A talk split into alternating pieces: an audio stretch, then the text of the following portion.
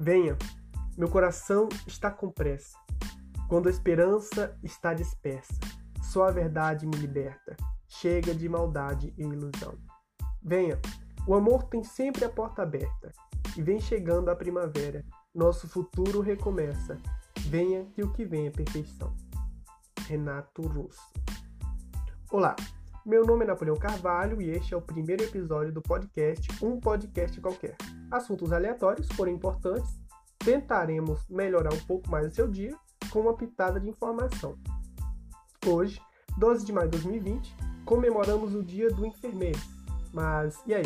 Sabemos que ele é um profissional essencial para a manutenção da vida, mas você sabe por que dia 12 de maio é o dia do enfermeiro? Ou melhor, das enfermeiras? E se eu te contar que duas mulheres são responsáveis por essa data, mesmo numa sociedade ainda mais patriarcal que agora? Papa Francisco, por meio do Twitter, disse, aspas, hoje é o dia do enfermeiro.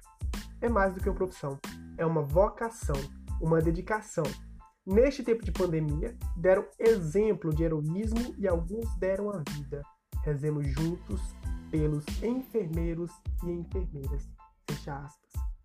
Neste dia, comemora-se mundialmente o Dia da Enfermagem e o Dia do Enfermeiro.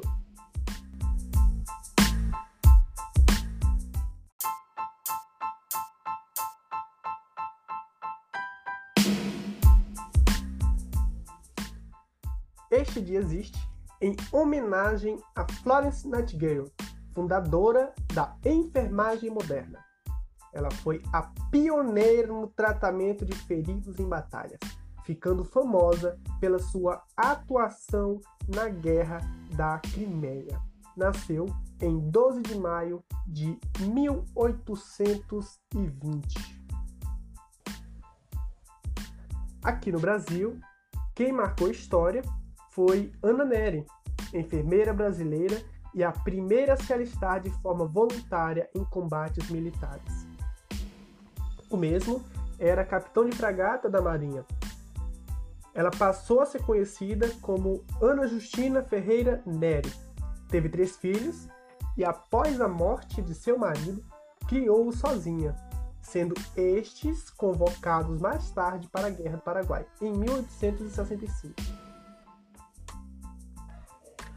Muito sensibilizada com a separação de seus filhos, Ana Nery envia um ofício para o presidente da província disponibilizando seus serviços como enfermeira para auxiliar na guerra.